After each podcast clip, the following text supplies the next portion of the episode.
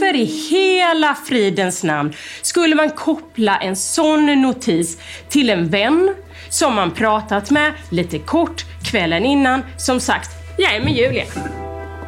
Våren 2023 dömde Malmö tingsrätt mannen som vi kallar X till åtta månaders fängelse för att inte ha avslöjat att han visste om att Julia var kidnappad. Tingsrätten menade att X kunde ha stoppat brottet. Julia kunde ha räddats. Det är fullständigt obegripligt. Det finns bara en förklaring och det är det att det han har sagt i förhör efter förhör efter förhör stämmer. X överklagade domen. Det är ingen hemlighet vad han har sagt i förhör, flera stycken förhör. Ingen hemlighet, vi hörde vad han sa i tingsrätten. Men man kan baske inte döma någon på grund av bristande semantik i min uppfattning. Och nu, nio månader senare, tas målet upp i hovrätten. När han blev frihetsberövad det här målet, då har han ju fattat. Men han har ju varit otroligt dålig på att uttrycka sig. Han skulle naturligtvis ha sagt att detta är ju någonting jag har fått uh, fattat efter att allting har hänt. Men man kan inte döma honom på detta. Han har försökt att förmedla den bilden när vi hörde honom i tingsrätten. Det här är Spår, säsong 10. Vad har hänt Julia? Avsnitt 7. Hovrätten.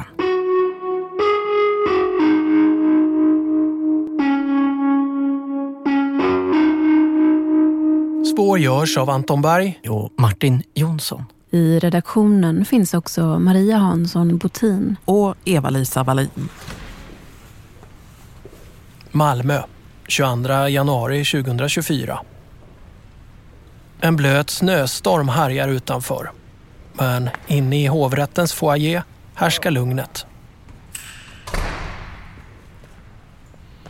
Det har gått två år och fem månader sedan mordet upp i lägenheten hos mannen som vi kallar Stefan. Ytterligare 284 dagar läggs till fallet med Julia Augustin. Rättvisans kvarnar mal långsamt, heter det. Och det känns som en paradox att sitta och vänta på att hovrättsförhandlingarna ska börja. För Spår är nu enda media på plats.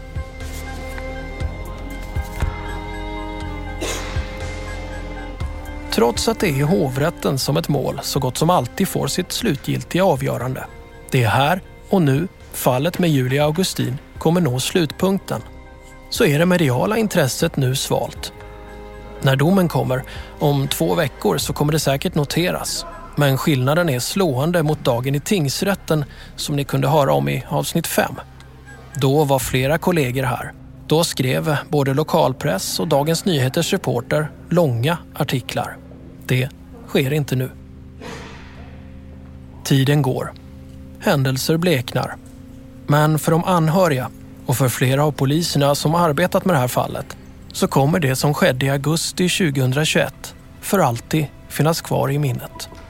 Jag bara fick känslan att detta är Malmös Kim Wall som vi upplever här.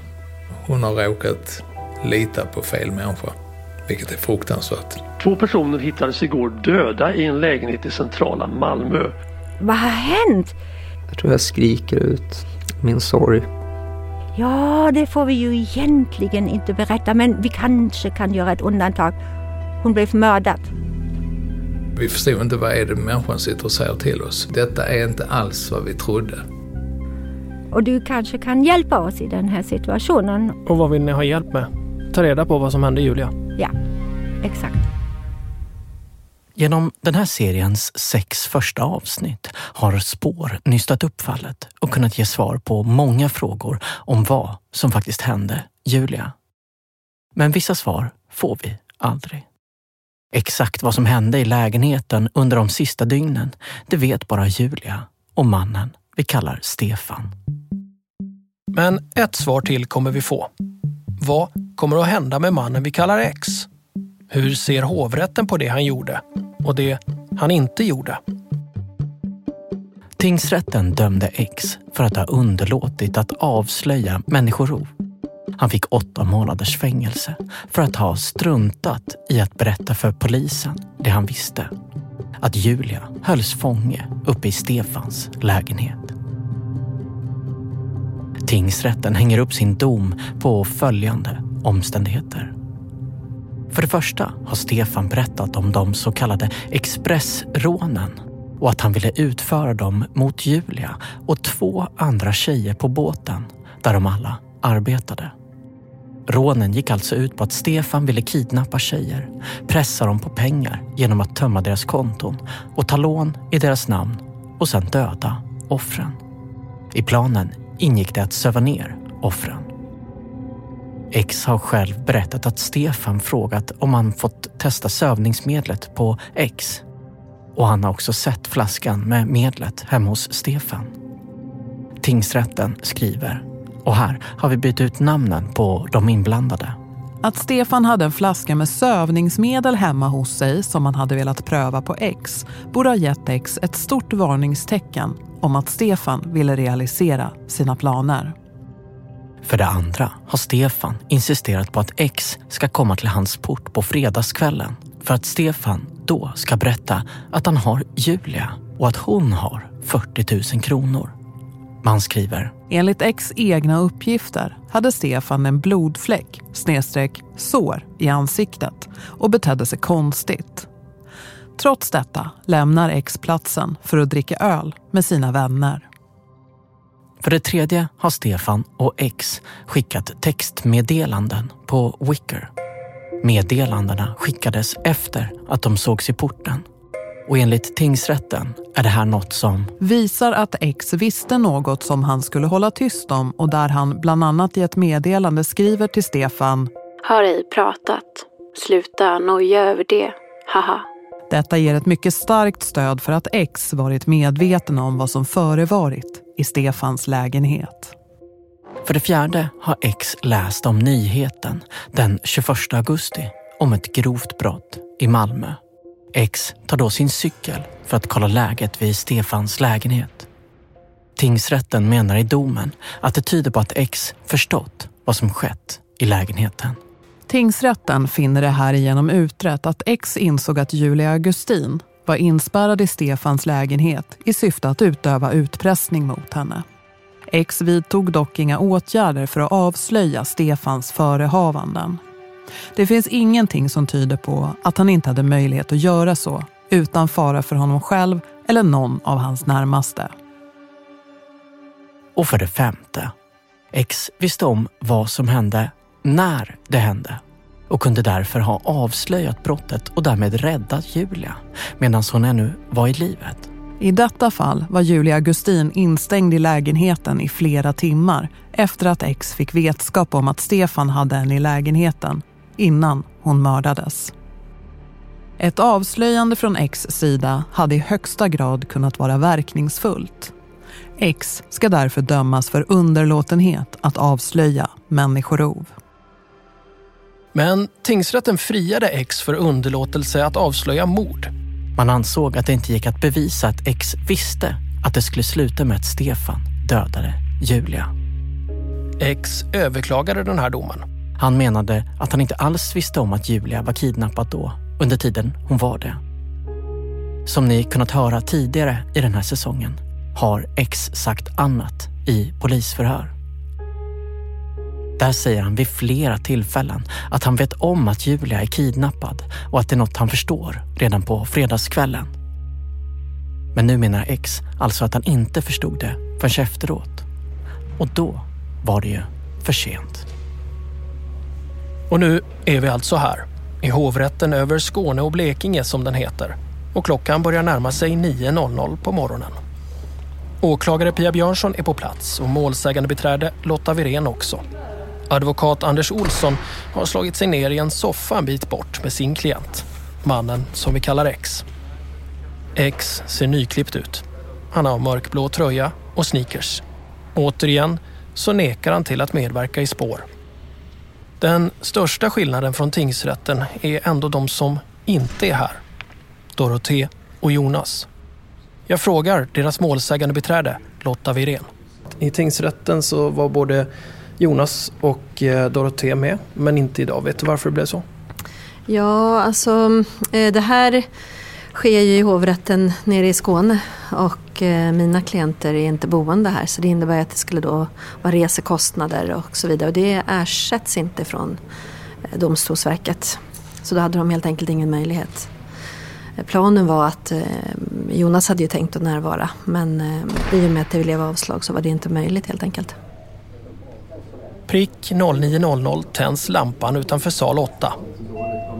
Det lyser grönt. Nu påbörjas huvudförhandling i mål B1904 för 23 mellan åklagaren med flera. Parter och ombud kallas till sal 8. Hovrättssal 8 luktar nytt och stolarna för åhörarna är mjukare än i tingsrätten. Dessutom sitter åhörare här mitt emot domare och nämndemän. Det gör att man ser bättre än i tingsrätten då jag bara kunde se ryggen på X. Nu sitter han till höger av salen med sin advokat. Till vänster, mitt emot honom, sitter åklagare och målsägande beträde. Och längst fram, bakom ett upphöjt podium, sitter rätten. Jag är ordförande här idag, jag heter Ylva Norling Jönsson och jag är hovrättspresident. Vid sin sida har Ylva Norling Jönsson hovrättsrådet Lars Lindblad och totalt är det med nämndemän och tillförordnad hovrättsassessor sex personer som utgör rätten som ska döma i målet. Det är allvarlig stämning och mörka kavajer. Jag sitter ensam på åhörarplats. Sen har vi en journalist på plats som jag har förstått vill spela in hela förhandlingen, är det så? Ja. Ja. Allt är mindre känslosamt än i tingsrätten.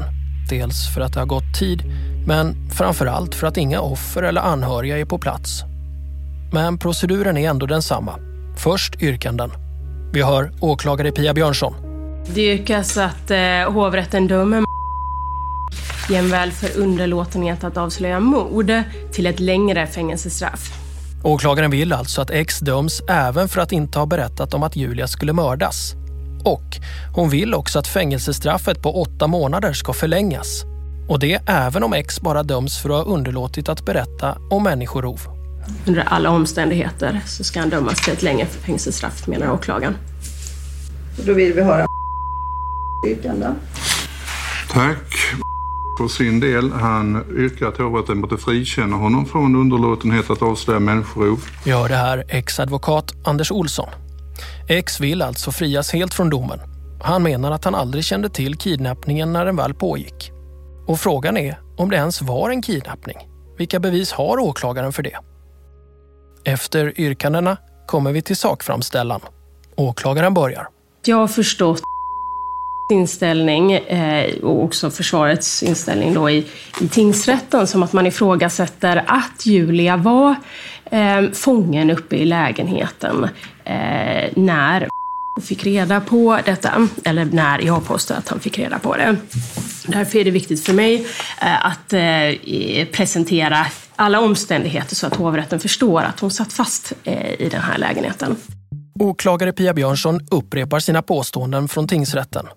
Julia hölls fången av Stefan i Stefans lägenhet. Stefan hade berättat för X om Expressrån att han ville fånga tjejer som de båda arbetat tillsammans med på båten och pressa dem på pengar och sen döda dem. Pia Björnsson menar också att Stefan berättade för X att han påbörjat ett sånt expressrån när han kidnappade Julia. Och att det var just detta som Stefan berättade för X när de sågs utanför lägenheten den aktuella fredagen. Och mot bakgrund av vad jag påstår att har fått reda på tidigare om de mer övergripande planerna och vad syftet med kidnappning av kvinnor skulle vara, så måste han där och då har förstått att det inte bara var ett pågående människorov utan också att det enda möjliga slutet på den här historien var att Julia skulle mördas uppe i lägenheten. X tittar rakt fram, följer all bevisning på en storbildsskärm och lyssnar på vad åklagaren säger. Uppmärksamt. Även X verkar vara mindre nervös här än i tingsrätten. På, när han får reda på det på fredag eftermiddag kväll så har, påstår jag, haft alla möjligheter att kontakta polis för att berätta om vad han har fått vetskap om. Han har, påstår jag, kunnat göra så utan fara för sig själv eller att på något vis avslöja någon egen brottslighet. Och det är vad det här målet handlar om. Sakframställan tar hela förmiddagen och den är väldigt lik den som Pia Björnsson höll i tingsrätten så jag tänker inte upprepa allt igen. Men en detalj som blir tydligare nu är den märkliga uppkopplingen som Julias mobil gör på lördagen när åklagaren alltså menar att hon är kidnappad och hålls i Stefans lägenhet. Hur kan då Julias mobil koppla upp på en plats nära hennes egen lägenhet? Jag menar ju att den här, för den här uppkopplingen kommer vi se, eller den här telefonen slås på här, så kopplar den upp och positionerar, det kommer vi se i hökanalysen, det är hennes bostad ute i Kirseberg. Och samtidigt så kommer vi se i telefon att hans telefon sätts i flygplansläge en viss stund här innan han några minuter senare befinner sig på Värnhem. Jag menar att det är någon annan som har tagit Julias telefon, åkt ut till hennes lägenhet, satt på den där ute en kort stund. Det är det enda som händer med den. Den sätts på och man ser det här. Helt enkelt för att inser att telefonen ska inte positionera hos honom det sista den gör innan Julia är försvunnen och död. Uppgiften om att Stefans mobil satts i flight mode strax före Julias mobil sätts på nära Julias lägenhet har funnits i förundersökningen. Men Pia Björnsson gör nu en tydligare poäng om vad hon anser att det här betyder. Någon, eventuellt själv, troligtvis, men skulle kunna vara någon annan också. Inte för någon annat för sig under den dagen. Eh, eh, det menar jag är den enda förklaringen till att telefonen agerar på detta viset. Pia Björnsson menar också att Julia själv inte kan ha varit hemma eftersom hennes nyckeltagg inte registrerats i porten till huset där hennes lägenhet finns. Efter nästan två timmar är åklagarens sakframställan klar. Ja, det var det. Tack. Tack. Nu har vi suttit så pass länge så att jag tror att vi får ta 15 minuters paus nu innan vi går vidare. Efter pausen blir det advokat Anders Olssons tur. Tack. Åklagaren var inne på i morse att hon hade uppfattat att försvaret har ifrågasatt att Julia var frihetsberövad från den 19 augusti 2021 och det är helt riktigt, det har vi gjort. Vi har väl i och för sig inte satt i fråga att hon har under någon tidpunkt fram till hennes död har varit frihetsberövad, men vi kan inte närmare uttala oss om när. Det är utgångspunkten för försvarets inställning i den delen. Eh, och vi bygger det bland annat på, det är väldigt svårt att veta, utan då får man titta på yttre faktorer. Vad som är mer eller mindre objektiv omständigheter. Och då har vi de sms-kontakter som åklagaren har åberopat som finns mellan å ena sidan och Maja. De här smsen har åklagaren läst i sin sakframställan. Gjorde ni någonting? frågar Maja och klockan är 16.37. Och då svarar Nej, inte mycket. Hon är hemma och städar tror jag. Då är klockan 16.45. Det här är hon ju inte menar jag. Det här är ju en lugn sida. Han skriver att Julia är hemma den 19. Och han skriver också den 20 att hon är i sin bostad. Det talar med viss styrka, menar jag på, för att hon inte är frihetsberövad vid den tidpunkten. Nu är det klart, nu ska inte jag hemfalla någon plädering så här tidigt, för jag kan inte se något rimligt skäl varför skulle skriva som man gör om inte det vore korrekt. Precis som i tingsrätten tar Anders Olsson upp den polisrapport som finns om ljud från Julias lägenhet. Samtidigt som åklagaren hävdar att Julia är kidnappad och hålls i Stefans lägenhet. En polis har alltså förhört en granne till Julia. Han uppger att han inte sett henne under dagarna.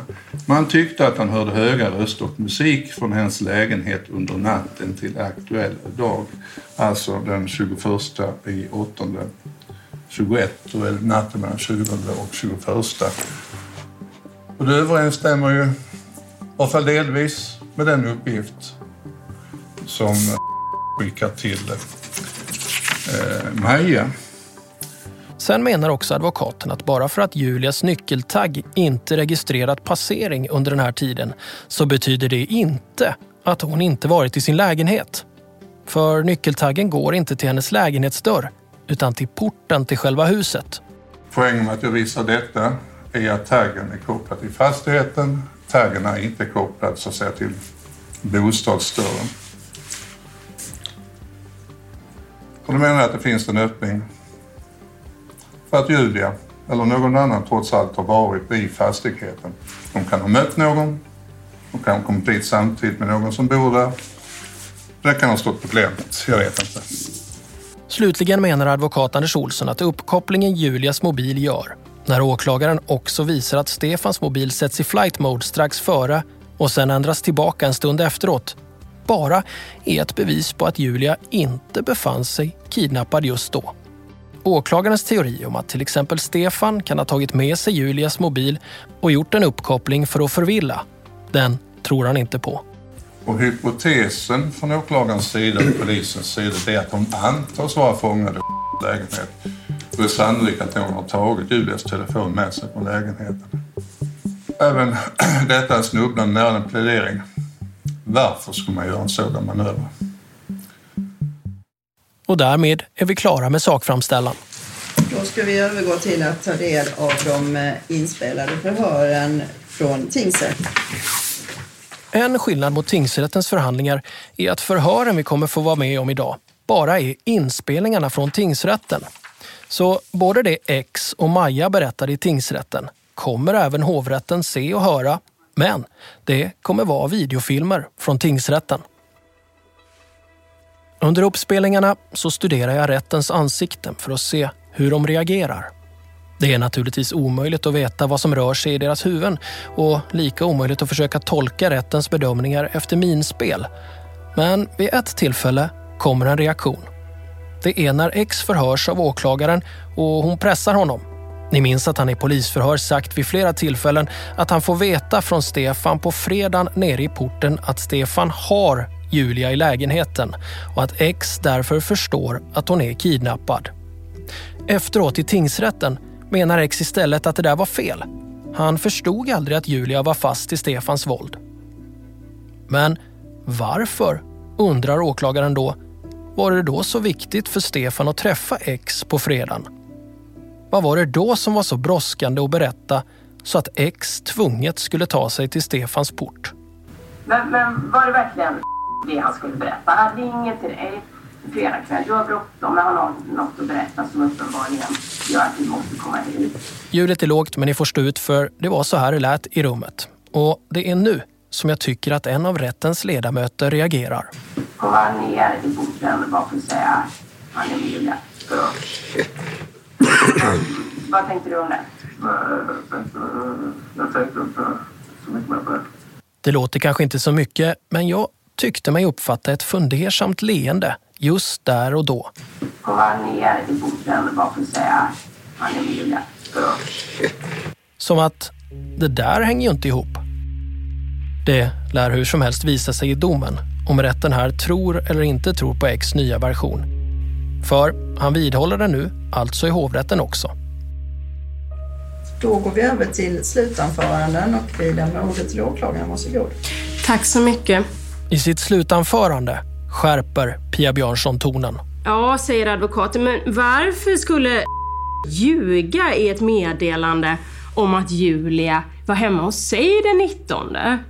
Och varför skulle någon, kanske då, ta hennes telefon och låta den, bara sätta på den och låta den positionera ute i Kirseberg den 20 på morgonen. Är inte det jättekonstigt? Jag, alltså jag vill inte vara ofin mot advokaten, men jag tycker svaret är ganska självklart på de här frågorna. Är ju då gärningsman. Han eh, har rövat bort en människa, pressar henne på pengar, överför pengar och planerar att mörda henne, vilket han också slutligen gör. Det är väl ganska uppenbart, tycker jag, att han planerade att komma undan med det här. Annars hade han ju inget av att, att, att ta pengar från henne eller försöka tillskansa, tillskansa sig pengar. Ja, och om man då hade tänkt sig att försöka komma undan från detta så är det kan jag tänka mig eftersom han också var dömd för brott tidigare och känner till lite om polisutredningen. Inte jättebra om en människa försvinner och de sista spåren är i hans lägenhet. Ja, av det skälet så är det kanske ganska bra när han då redan har fångat Julia att säga till Maja att nej, hon var hemma igår den 19. Eh, den 19. Eh, och likaså att ta med sig telefonen slå av kanske telefonen på flygplansläge så han inte positionerade samtidigt. Ta med sig hennes telefon ut och låta den sätta på den ute vid hennes lägenhet. Så att de sista spåren och tecknen slutar någon annanstans än i hans lägenhet. Det menar jag att man behöver inte vara jättefantasifull för att komma på något sådant. Så här svarar advokat Anders Olsson i sitt slutanförande. Vi har rent faktiskt sms från till Julia den 19 och 20 där han skriver att Julia är hemma. Julia är inte här. Det är inget som försvaret har hittat på. Till Maja menar du? Va? Till Maja menar du? Inte Ja, till Maja. Vad sa jag? Förlåt. Jag tar detta på fri hand och då, då händer sådant. Um, det är också så att där finns en uppgift.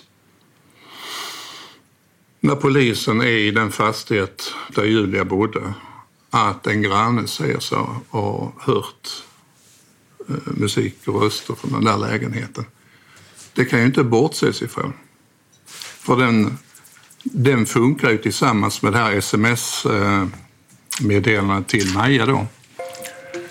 Anders Olsson menar alltså att det här är objektiv bevisning. Den säger det den säger. Julias mobil kopplar upp sig nära sin lägenhet och då måste Julia varit där. Och då får vi en förklaring från åklagaren att ja, men det här gör man ju för att vill eh, dribbla bort korten. Man vill inte att all bevisning ska ligga eh, där hans lägenhet är. Men det gör de ju. All bevisning ligger där alldeles oavsett att han skulle i så fall vidtagit den här typen av åtgärder. Och det här menar jag ju på att det är ju eh, objektiva omständigheter. Pia Björnsson å sin sida menar att den här nya versionen X kommer med, alltså att han aldrig förstod att Julia var kidnappad medan människorovet pågick, utan först efteråt, ja, den menar Pia Björnsson att den är både falsk och helt ologisk. Jag menar att det han tidigare har sagt i förhör till polisen om att han fick reda på, eller sa att han hade Julia och han uppfattade det som att hon var fånge i lägenheten. Och när han får frågan om han, när han första gången fick vetskap om att hon fånge var, det var där nere, när han stod där nere i porten. Och han berättar ju också om bilder som man ser framför sig eller tankar kring att och hon var bunden och, och, och tejpad. Och, och, hade också fått vetskap om att eh, hon pratade om att hon hade pengar och att det eventuellt skulle flyttas pengar de uppgifterna som han lämnade då, i förhör efter förhör, som han inte på något vis under alla de förhören korrigerade, passar alldeles utmärkt med den chatt som finns mellan parterna. Du har väl inte sagt något? Vad är det att säga det som berättar i, vid huvudförhandlingen? Jag är med Julia. Det är väl inget att berätta. Det är väl inget att, att, att, att fråga om du har väl inte sagt något. Och har ej pratat, säger Sluta noja, har inte pratat. Det passar också jättebra med det han säger i förhör. Men vad betyder det om det inte stämde? Om inte hade sagt något? Det är fullständigt obegripligt. Det är fyllesnack, säger men, men det passar ju inte längre ihop. Vad betyder det? För att vi vet ju faktiskt att saker och ting upp, pågick uppe hos så varför skickar sånt här meddelande till om, om vi försäkrar sig om att han inte har pratat? Vad är det han vill försäkra sig om då? Om han inte har sagt någonting? Nej, det går bara att förklara på det viset som förhör efter förhör efter förhör har berättat inledningsvis. Att han fick information där och då om att hade tillfångatagit Julia. Han hade agerat på den plan som han tidigare hade berättat om för Och det passar dessutom väldigt bra ihop. Och egentligen den enda förklaringen som jag kan se till det också själv berättar, eh, eller i vart fall så som han berättade i, förhör, berättar inte lika tydligt i förhöret vid tingsrätten, om att när han då ser någon Twitternotis i tidningen om att det har begåtts ett grovt brott i Malmö, då kopplar han direkt till varför i hela fridens namn skulle man koppla en sån notis till en vän som man pratat med lite kort kvällen innan som sagt “Jag är med Julia”? Det är fullständigt obegripligt. Det finns bara en förklaring och det är det att det han har sagt i förhör efter förhör efter förhör stämmer. Han har inte presenterat någon alternativ förklaring till hur det här pusslet ska, skulle hänga ihop på annat vis. Advokat Anders Olsson menar att det här beror på semantik, som han uttrycker det. Han menar att hans klient X egentligen sa fel i förhören och att han försökte förklara det i tingsrätten. Det är ingen hemlighet vad han har sagt i förhör, flera stycken förhör. Ingen hemlighet, vi hörde vad han sa i tingsrätten. Men man kan baske inte döma någon på grund av bristande semantik, i min uppfattning. Det är det det handlar om. När han blev frihetsberövad det här målet, då har han ju fattat. Men han har ju varit otroligt dålig på att uttrycka sig. Han skulle naturligtvis ha sagt att ja, detta är ju någonting jag har fått uh, fattat efter att allting har hänt. Man kan inte döma honom på detta. Han har försökt att förmedla den bilden när vi hörde honom i tingsrätten. Och jag läser också upp ett stycke ur ett förhör, allra första förhöret, där han faktiskt sa det att ja, men det här är ju någonting jag har fattat i efterhand. Så det säger han trots allt i ett av de här förhören. Jag är helt överens med tingsrätten i deras bedömning att det finns ingenting i den här utredningen som gör att kan dömas för underlåtenhet att avslöja mord. Och jag påstår att med tanke på det som jag nu har tryckt på eh, också medför att försvaret har lyckas så rimligt tvivel. Så det bör ju betyda att åtalet i dess helhet ska ogillas, som jag ser det. Åklagarens slutanförande var 37 minuter långt. Advokaten höll sig till under 10 minuter. Allt verkar nu vara sagt i detta mål. Vi har hört det upprepas i två rättssalar. Nu återstår för hovrätten att göra sin bedömning. Hovrätten kommer att meddela dom i målet om 14 dagar. Det innebär att vår dom finns tillgänglig måndagen den 5 februari och då klockan 11.00. När jag träffar åklagare och advokat efteråt så är de båda ense om en enda sak. Det här målet är ett fall som står ut. Ja, men det är det. Lite grann som jag var inne på, det ger ju upphov till ett stort antal frågor och det är ett begränsat antal svar som vi har fått. Det är ju... Ja, som jag också var inne på pläderingen tycker jag det är en fruktansvärt tragisk historia. Jag tänker på vad som har hänt Julia. Och eh, alldeles fruktansvärt. Ja, det är klart att det är ett speciellt mål, ett, ett mål man minns. Men hur jag kommer minnas det, det jag menar, detaljerna är ju fasansfulla naturligtvis. Jag frågar advokat Anders Olsson om åklagarens teori att Stefan satt sin egen mobil på flight mode, tagit med Julias och slagit på den nära hennes lägenhet. Sen stängt av den och tagit sig hem igen bara för att skapa ett villospår. Är det en så orimlig tanke? Det mest rimliga är ju att hon faktiskt är borta. För varför ska man ljuga på det? Jag kan inte se det. Och det här som grannen hör, där är liv från hennes lägenhet på kvällen. Jag tycker det är en rätt rimlig slutsats att dra.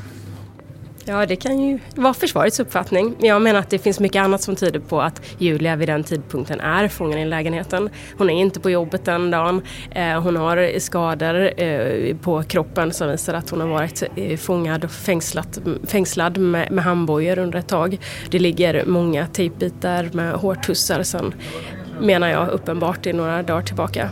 Och hon har ingen aktivitet på sin telefon heller. Men kan du bevisa att det är vem det är som gör att hennes telefon kopplar upp? Nej, jag har mina spekulationer men det, det finns ingen anledning att bevisa i, det här, i den här rättegången. För det är som är åtalad här. Jag kan visa att det inte är han, skulle jag vilja påstå. Men ja, min hypotes är att det är gärningsmannen. Mm. En sista fråga måste jag ställa till advokat Olsson för planerna på expressrån har ju funnits länge och de har varit detaljerade. Vid flera tillfällen har Stefan pratat om det här med X. Och namn har nämnts. Namn på tänkbara offer som också är kollegor till både Stefan och X. Han har ju berättat då för din klient vid flera tillfällen att ja, men det är Julia, Maja och Isabelle. Det är jättebra offer och det, det planen är, är att plocka dem, plocka dem på pengar och sen så på något sätt ska de ju dö, har han sagt vid något tillfälle. Är det inte rimligt att tänka då att nu, nu när Julia är uppe i lägenheten så måste han ju förstå att hon ska dö? Jo, så kan man ju resonera och så har ju åklagaren resonerat. Men man kan ju också resonera som en klient säger att äh, det här är ju sinnesfullt trams. Att det finns liksom inte på kartan detta. Och där har ju då hovrätten att välja vilken positionering vill man ta. Målsägandebiträdet Lotta Virén lämnar hovrätten sist och hon gör det utan sina klienter Jonas och Dorothée. Lotta Virén menar att det nog hade varit bra om de hade fått vara med även idag. Det är oftast så det blir i hovrätten. Det är väldigt sällan målsägandena är med utan man sitter oftast själv som målsägande beträde. Ehm, I det här fallet så tror jag, i och med att det är den här typen av brott och det är Eh, den här förhistorien och det är naturligtvis fortfarande öppna sår hos mina huvudmän om man säger. Ehm, och jag tycker att ehm, sakframställan som åklagaren höll idag klargjorde ytterligare ehm, händelseförloppet och tidslinjen som vi har efterfrågat under så lång tid och så vidare. Så att jag tror att det, det hade varit positivt för dem att närvara. Men jag var ju här så att jag kommer ju ta det med dem givetvis. Vad är en förväntad dom? Eh, ja, alltså jag tycker ju att eh, han ska dömas fullt ut. Och jag tycker att, jag tycker att vi har visat det, åklagaren, eh, på alla sätt. Och vi har stärkt upp det. Liksom. Så jag, jag, tycker att, att han ska dömas för underlåtenhet att avslöja mord. Och jag tycker att utifrån förutsättningarna så ska det vara maxstraff.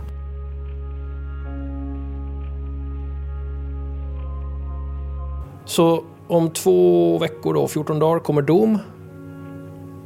Och sen är det slut, eller? Ja, sen kan man ju överklaga till Högsta domstolen. Och, ehm, och, och, det kan ske i det här. Oftast brukar jag säga att ja, men sen tar det nog slut, att man inte eh, går vidare. Men i och med att det är fråga om ett underlåtenhetsbrott som eh, vi inte har jättemycket praxis kring och eh, det är väldigt speciella omständigheter i det här målet. Så att jag håller det inte helt för osannolikt att det i så fall om någon part kan överklagas vidare. Mm.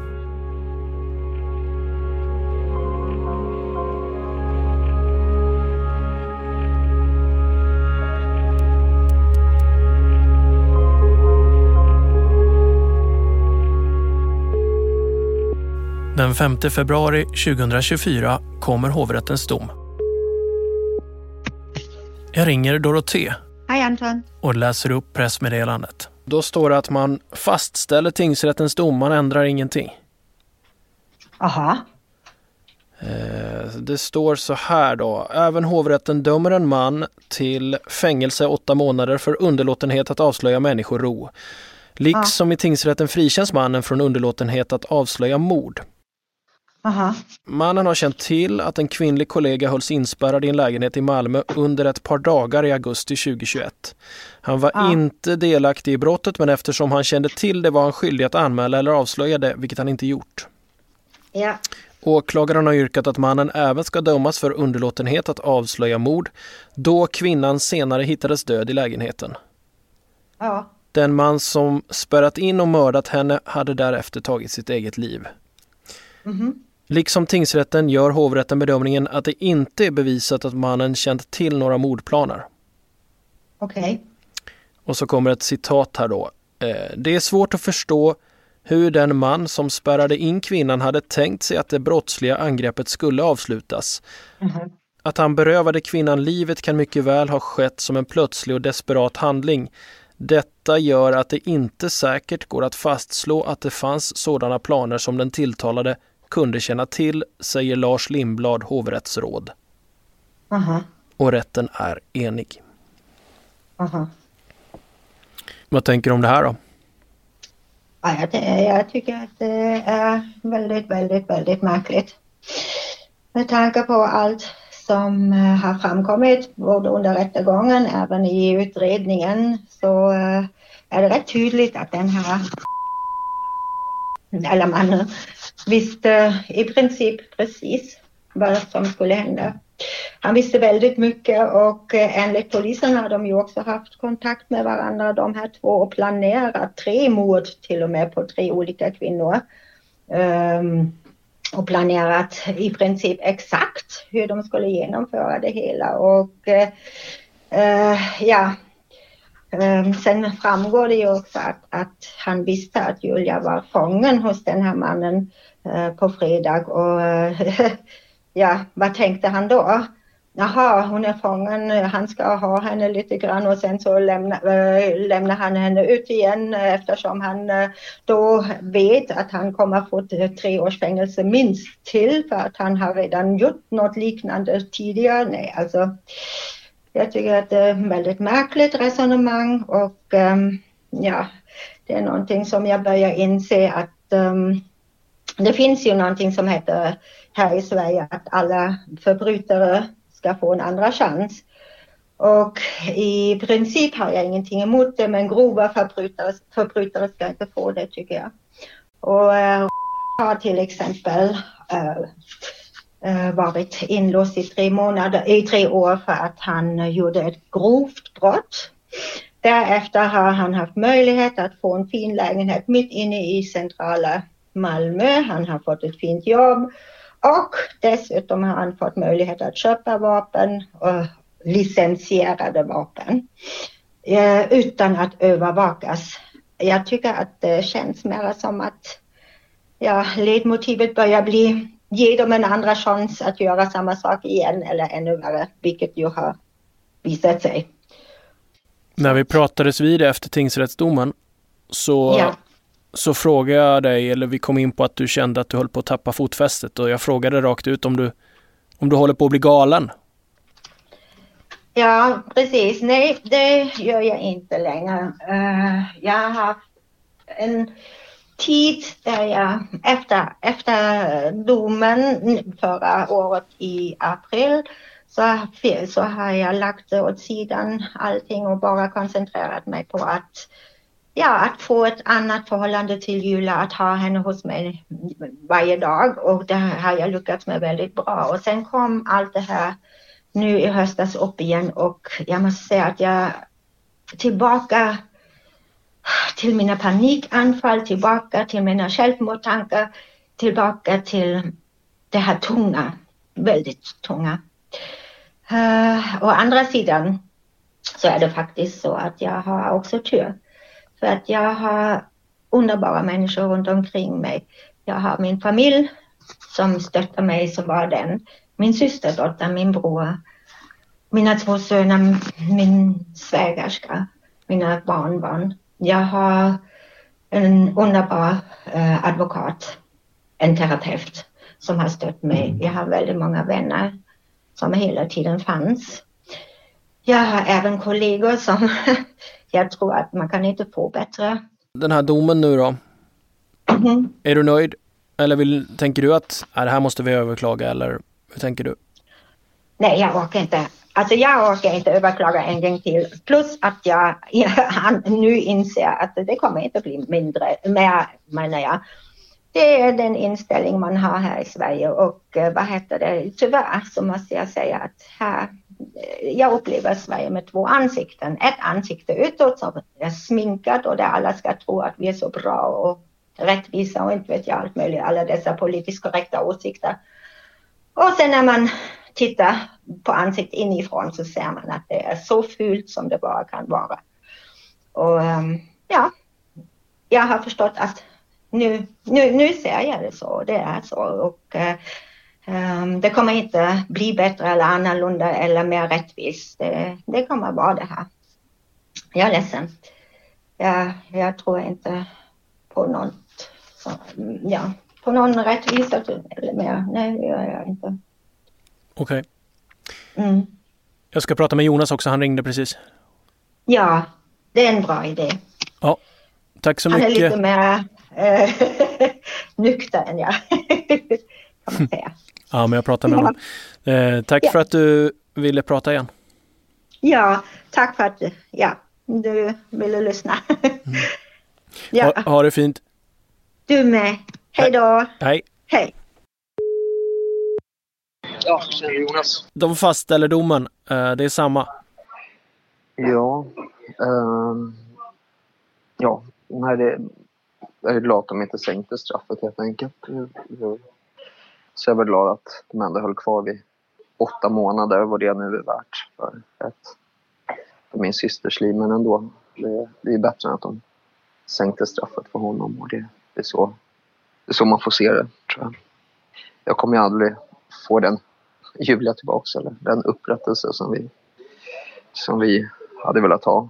Eh, utan man får ju acceptera utfallet och, och de har väl gått efter den information de har haft och så vidare. Och mer än så kan de ju inte göra. Och, eh, och därav så jag ändå anser mig som nöjd. Tror du att det här är slutpunkten? Det tror jag. Jag tror att det här, här sätter vi punkt för den världsliga delen av det här. Och nu, nu är det ju liksom att bevara minnet av Julia som är kvar, så att säga.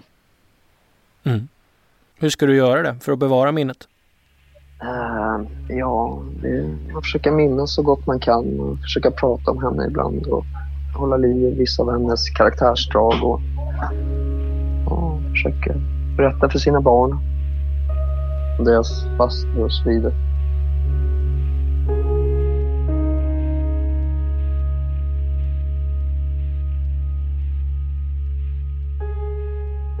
Du har hört Vad har hänt Julia?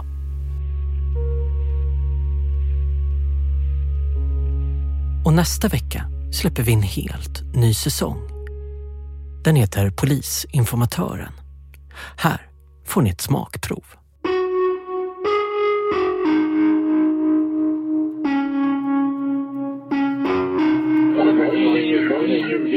Om allt för mig, precis allting har ljugit om. Den här säsongen av Spår handlar om konsekvensen av ett val. Efter många år i den kriminella världen och flera fängelsestraff bestämmer sig Erik för att göra en radikal förändring.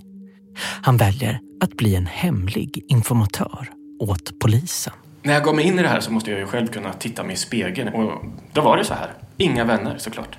Men principen om att aldrig berätta för polisen om vänner, den ställs en dag på ända. Vi börjar i Eskilstuna där polisen inlett en förundersökning om misstänkt mord. Mordutredningen blir en härva med konflikter inom polisen. Med en åklagare som vill göra husrannsakan hos polisens underrättelsetjänst. Nej, men jag försökte hålla dig det här så länge så länge det bara gick. Men eh, Och till och med hemliga inspelningar. de här uppgifterna behövde komma fram. Nu lever Erik och även hans familj ett liv på flykt. Det känns som om man inte existerar längre på något sätt. Eh, Man måste radera sitt riktiga jag och börja om och det är jättesvårt. Det är jätte, jättesvårt. Spår, säsong 13. Informatören.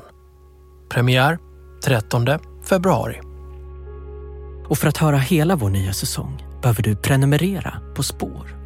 Då stödjer du vår journalistik och gör det möjligt för oss att fortsätta granska och berätta om rättsfall. Då kan du också höra våra systerprogram som Skuggland och Uppgång och fall. Gå in på avsnittsbeskrivningen, alltså den text du ser i appen när du klickar på spår och följ instruktionerna hur du prenumererar. Eller så hittar du allt på www.thirdear.studio. Där kan du också komma i kontakt med oss som arbetar med spår. Spår görs av Anton Berg och Martin Jonsson. I redaktionen finns också Maria Hansson Botin och Eva-Lisa Wallin. Ljudtekniker är Anne Skog Obel. Ansvarig utgivare är Martin Jonsson. Spår är ett samarbete mellan A1 Produktion, Third Air Studio och Acast.